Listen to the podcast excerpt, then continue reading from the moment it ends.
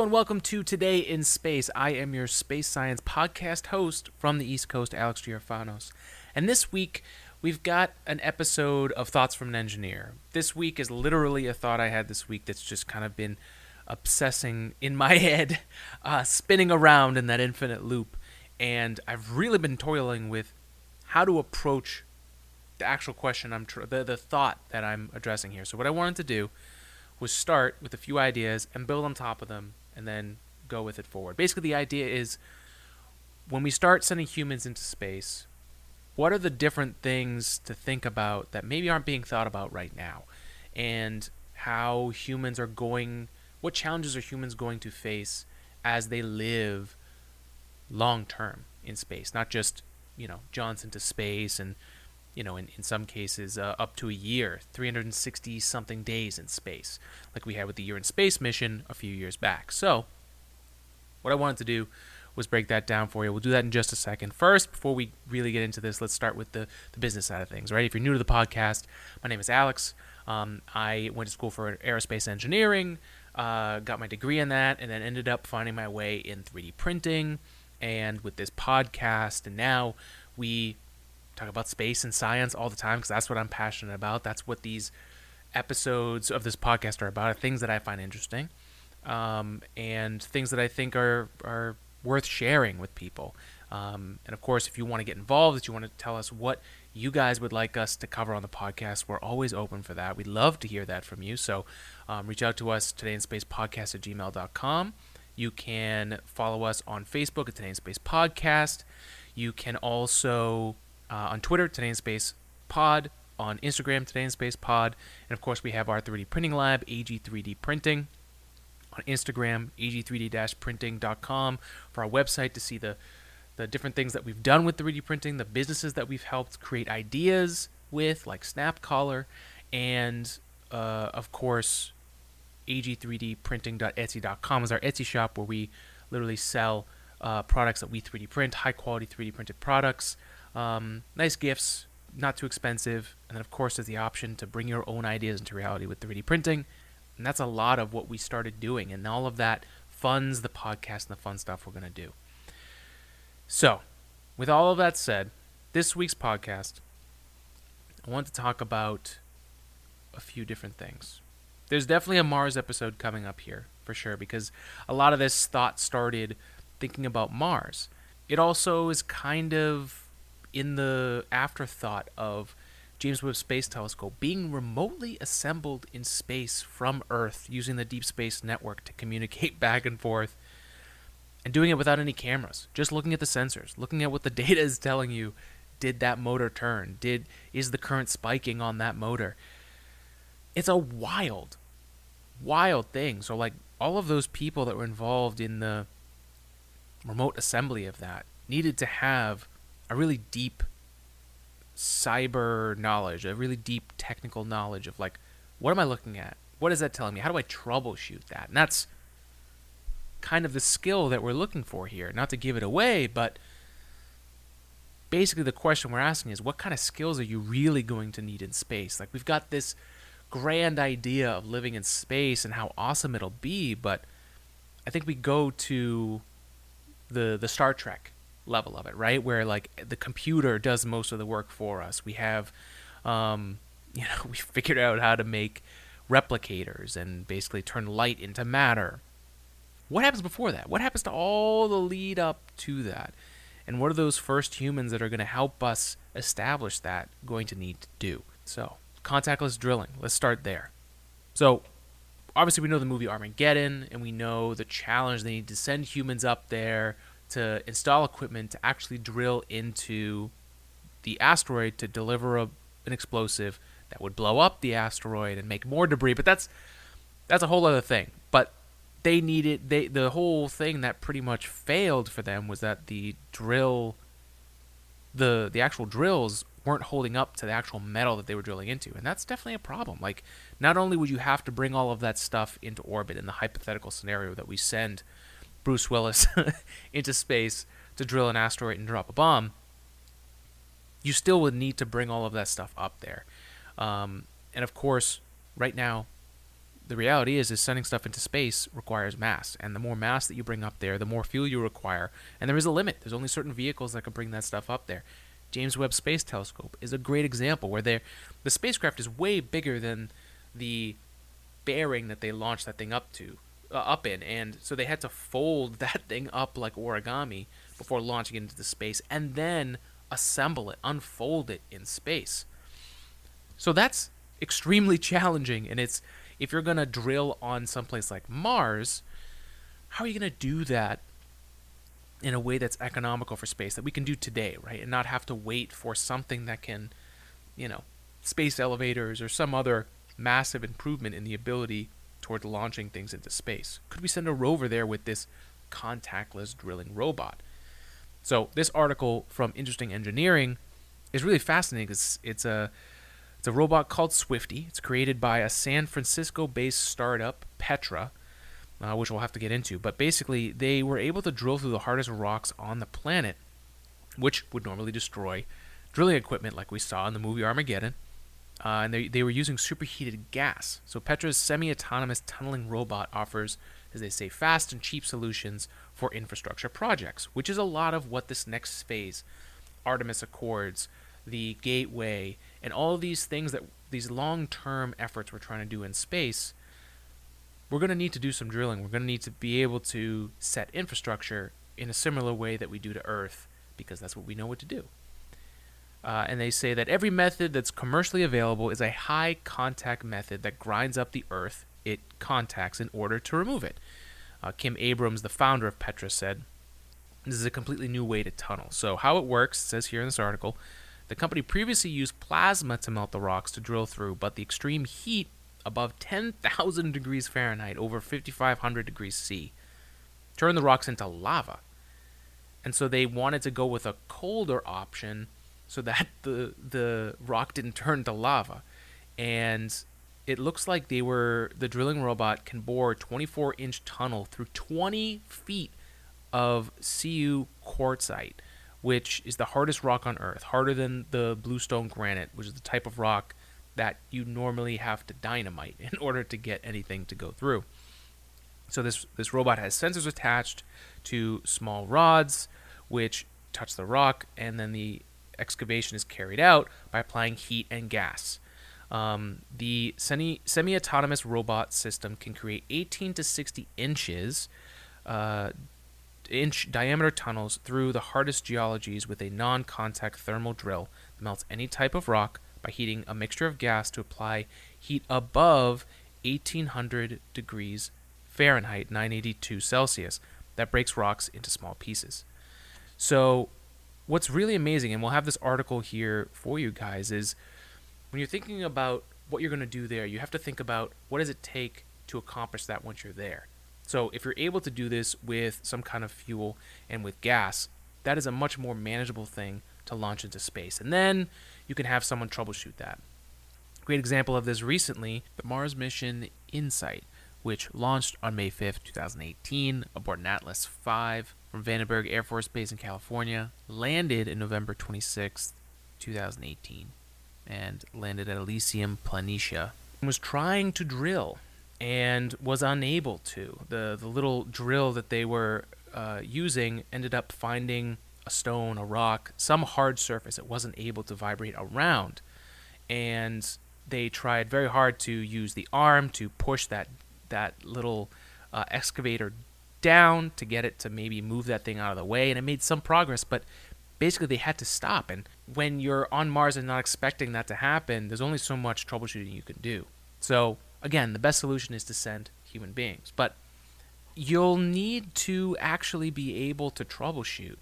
And this is where I'm trying to connect this whole thing, right? so, um, if we're going to go to the moon, if we're going to go to Mars, if we're going to go to an actual place, uh, a physical landing place, and not a station, and we're going to want to send humans there, humans are going to need the ability to troubleshoot. They're going to need a level of technical knowledge. And this brings me back to our earlier conversation with Bill Britton, who came on episode 250 to discuss securing our space future, cybersecurity in space. And that whole conversation was on around the idea of how cyber skills are really important and how you know the next generation they're trying to give them this kind of base level of skill that they're going to be able to use and i think that's going to be extremely important in the long run uh, especially the short run here for space it'll it'll probably become at a certain point like second nature like breathing right it's like it's just a skill reading even you know if something on your space station doesn't work that you're living on, if something on your spacecraft doesn't work that you're living on, you're going to need to be able to troubleshoot that. Uh, even on Earth, even today, right? I literally, you know, I use Final Cut Pro 10 to edit things here on the podcast, and I kept needing to take so much more time. I kept my hard drive kept filling up. In, in the one that was holding all the storage, it's it's a few terabytes, right? it's a lot of information, and the only way I was able to really solve that was because I had the internet and the available the availability of all the resources of Earth here on the internet to access, to use, to learn something, right? A lot of the reason why I'm able to do this podcast is because there's so many people on YouTube and so many people online that I was able to learn from and build these skills on top of. What happens if we go to Mars? We don't really have access to that stuff when we're on Mars, right? You don't have access to YouTube, to Earth's YouTube. You don't have access to Earth's Google. You only have what you bring with you, right?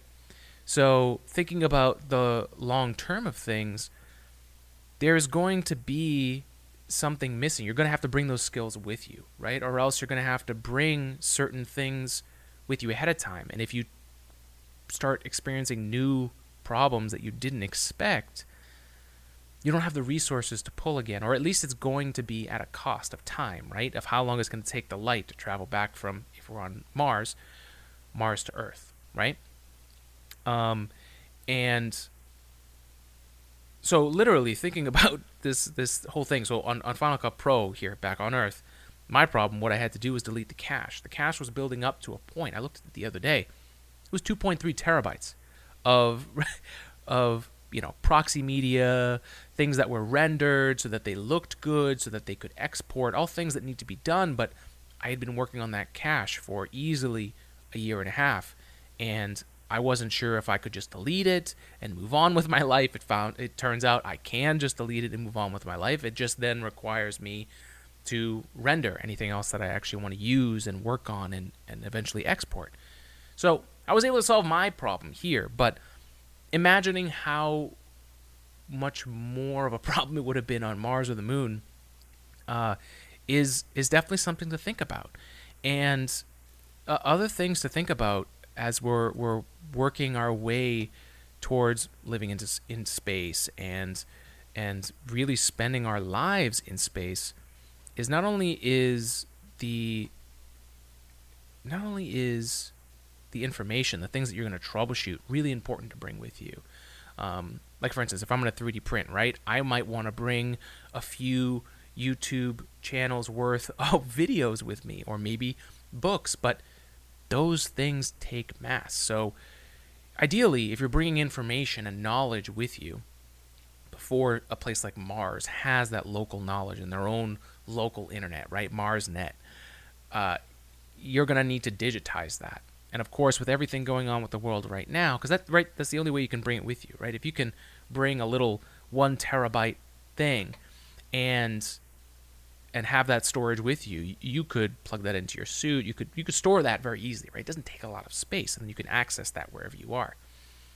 The same thing goes for thinking big picture money on mars right? Think about what the value is going to be right? Here on earth again back in the old days, we used to use gold as our our way of establishing how much value someone had. At one point, salt wars were fought, fought over salt. So obviously, having limited resources could have their own monetary value, but you're not going to be bringing them necessarily there with you. And at least in the in the short term, 50 years, 100 years, it's not like Mars is going to have its own local source of money or value. Uh, obviously, things like water and air are going to have their own added value, but those are going to be necessities brought with you. So how do you pay for things when you're at Mars? Is it going to be the barter system? Is it is it going to be something that you're going to exchange, you know, um, back and forth?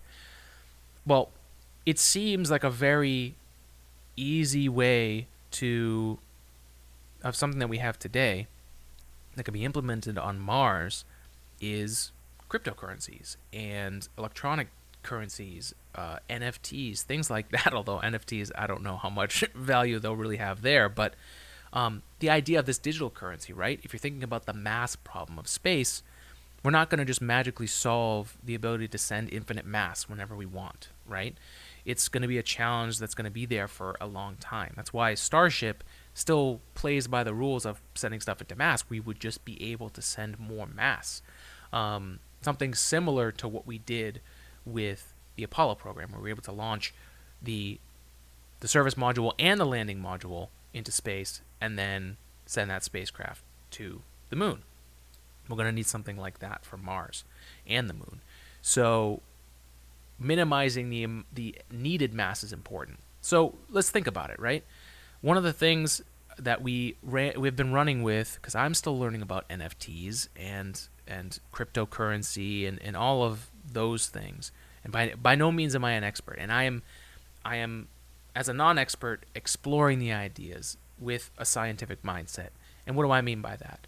What I mean by that is that I'm open to testing my ideas to see if they're true. I'm open to if someone knows more about it than I do, then I will be open to accepting that and figure out why they are correct. So when I'm exploring this idea, it is a thought. It is an opinion based on what I have today. And if you know any more information or you want to challenge any of the things we're talking about here, please reach out to us. We would love to hear your perspective, uh, especially if you have an actual point to make.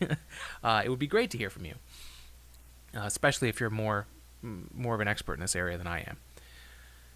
So with a cryptocurrency, we we listened recently to the third interview of Elon Musk on Lex Fridman's show, and Lex asked an interesting question about like cryptocurrencies in space, and one of the first things I thought was it seemed obvious when something like Dogecoin or Bitcoin came into the picture, and the whole hashtag to the moon thing with Dogecoin. My whole thought was, well, they're going to do some kind of demonstration in space, and it seems obvious that you know you would want some kind of a digital currency or a way to, you know, we always talk about credits, right, in the sci-fi fiction uh, aspect, and uh, that makes a lot of sense. Some kind of digital way to transfer. You you can't be bringing cash money with you like gold gold bullion with you, right? Like you can't. That's not feasible in space. So there is going to be some digital aspect of it. Um, but Elon Musk brought up an interesting point that you know the way some cryptocurrencies work is that they will verify as a network to make sure that a certain coin or a certain item like an NFT is verified. So there's a there's a check to make sure that the ledger is always correct, that an in and out process is being tracked, and that it is actually the thing that it says it is. Um, and you get consensus from everything else verifying that it is that, and you're able to operate. On Earth, on a local internet, that is a very easy thing to do because it travels at the speed of light. It's traveling short distances, so that transactional process happens relatively quickly. What happens if you increase that distance to the moon or to Mars? That ability to self check now needs to travel that whole distance. And so now cryptocurrencies become slow if you're trying to use an Earth based cryptocurrency on Mars. So it seems like the natural progression, natural progression of things would be that Mars will eventually have its own Mars coin. And we know that um, James Burke has talked about this, and I know they're working uh, the Mars Society, they've definitely been discussing this idea of a, of a digital coin eh, for Mars. And it, it does make sense that, you know, a, a moon colony may have their own digital currency and local uh, connections because that's really the only way you're going to be able to use the speed and the advantage of what we use today for the internet and information passing back and forth. So it's an interesting thought to think about, right? Uh, of like what what could a localized cryptocurrency for Mars do for not only the lifestyle on Mars, right? If you're buying goods, supplies, resources, whatever else may come from the first people living on these other planetary bodies, but also for the independence of a place like Mars, right? Let's say, you know, you've got uh, shows like The Expanse and other science fiction shows where Mars and Earth are kind of always pitted against each other. Um, like Earth is looking down on the Martians and things like that. Well, having a having the limitation of requiring a localized cryptocurrency, let's say, or digital currency for Mars, might actually help towards making so that Mars is independent of Earth, right? So that uh, Mars, other than resources like water and those things, uh, at least from a, a financial aspect, you could keep those two economies separate. Um, Mars will obviously, excuse me, Mars will obviously have its risk of limited resources. Um, that that will always be a, a problem, but it seemed like an opening, something I had never even considered before, which is that if you're going to go to the moon and if you're going to go to Mars and you live there, you're going to need to pay for things. And how does that process go? And not that I have any answers, I'm more exploring the idea and hoping that it opens up some other question you maybe never considered. And, and maybe you're someone out there that knows more about this than I do, and you could point me in the right direction. But um, this is just a really cool thought that I've literally been obsessing about all week, and I just wanted to share with you guys here. Uh, and I want to know what you think. So let us know in the comments if you're watching on YouTube. Reach out to us on social media. Uh, DM us on Instagram, on Twitter. We love hearing from you guys, and we'd love to know what you think about this idea of having digital currency and paying for things once we get into space and start living there long duration. Um, I think it's fascinating. I'd love to know what you think, especially any new ideas that you thought of just from the idea coming up. So, um, next week, we're to follow up with another episode. We may be doing a Mars episode. There's a lot of things that we've got to cover from Mars that we didn't cover. So, look out for that. And until then, be well, be good to yourself. I've been spending less and less time on social media the last few weeks because I just wanted to be present in my everyday life, um, making sure that yeah I could just get the things done and being present in daily life and not feeling like I'm just being attached to a rocket of the week uh, and just launching through and just kind of holding on, being like, oh, I'm gonna make it through. So um, as I try to take care of myself, I hope that you take care of yourself and uh, and be kind to yourself and hopefully we can work towards building a better future because um, I think that's what's needed. We do need to build it. the the The present is uh, in shambles, so um, we wish you nothing but the best. Uh, we wish uh, that we build a fantastic future and that we look forward to next week. So thank you for joining us. Spread love and spread science. Live long and prosper. We'll, we hope you have a great rest of your week. Thanks for joining us. See you next time.